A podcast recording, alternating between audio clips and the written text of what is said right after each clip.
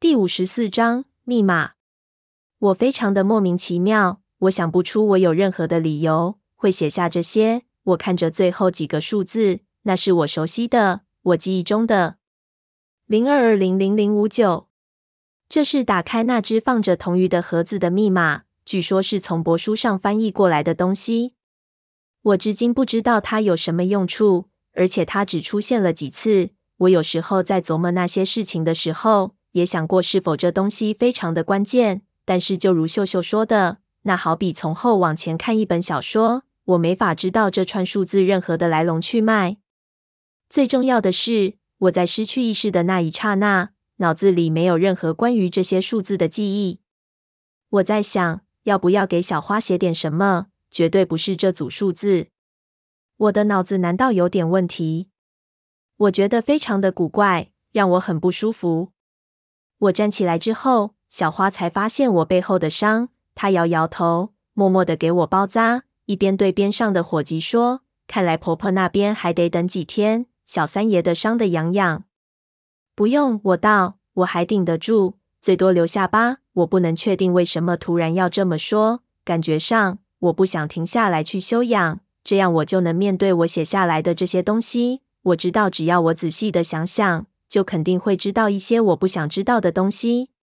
说着，我不等小花和我争辩什么，就活动了一下手脚，感觉身体并没有大碍，就一瘸一拐的走到索道下面，看结实的程度。你没事吧？小花感觉到了我的不对劲，用奇怪的眼神看着我问。我没回答她，只是敷衍的笑了笑。她道：“本来进去没什么大问题。”但是你说从上面会有蛇掉下来，那不得不小心一点。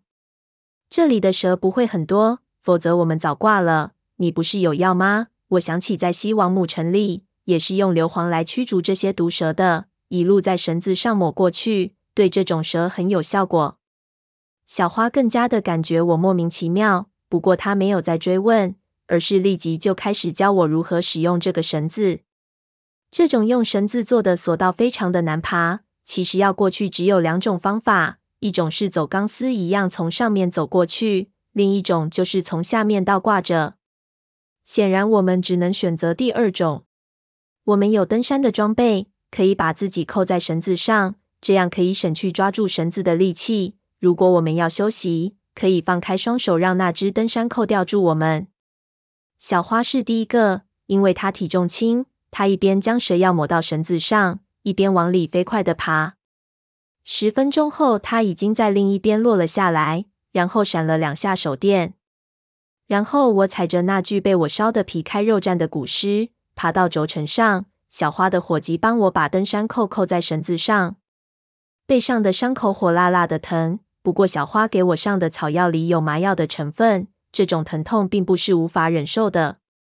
我咬牙定了定神。然后开始攀爬，爬动比我想象的要省力。最主要的问题是绳子的晃动，只要我的动作稍微大一点，绳子就会以一个非常大的幅度开始晃动，所以我没法以连续的动作进行。我只能爬几步，停一停，爬几步，停一停，让开始的震动停下来。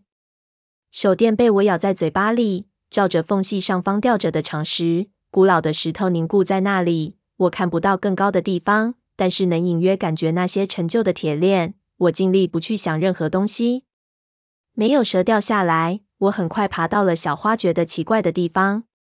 手电凝聚光圈照去，就发现在缝隙的中段有一段地方确实没有悬挂着长石，而是很多皮革一样的东西。我去过皮革加工厂，我几乎能肯定那些应该是某种东西风干的皮。看颜色，非常的古老。我没过多停留，而是继续前进。十几分钟后，我看到了小花的手电光在很近的地方照向我，对我道：“下来的时候小心。”我转头去看她，就看到她站在缝隙的出口处，手电光扫过之下，我竟然发现她脚下似乎是湿的。小心翼翼地解开扣子，从绳子上跳下来，我几乎立即就滑倒，跌进了水里。在这缝隙的尽头，竟然是一个水潭。我被小花扶起来，就发现这里闻的水没到了我的膝盖，而且地面不是平的，整个地面是一个漏斗一样的斜面，用手电照射能看到这个石室中心的地面非常深，而四周很浅。同时，我也看见在石室中心的水下有一个巨大的东西。水非常清澈，但是凉得吓人。我必须咬紧牙关才能忍受那种刺骨的感觉。我小心翼翼地往下淌着，一直走到水没到腰部，就能完全的看到那东西的真面目。那真是一个无法形容的物体，我只能肯定那是青铜做成的，一眼看去像一只巨大的马蜂巢。因为不规则的表面除了紧致古老的花纹之外，还有无数的孔洞，这些孔洞中都有铁链连出，通到水下石壁上的孔中。而从轴承上连过来的几条铁链，也连在这个奇怪的朝上的几个洞内。我的天！我不敢相信自己的眼睛，这是一个古老的密码模块。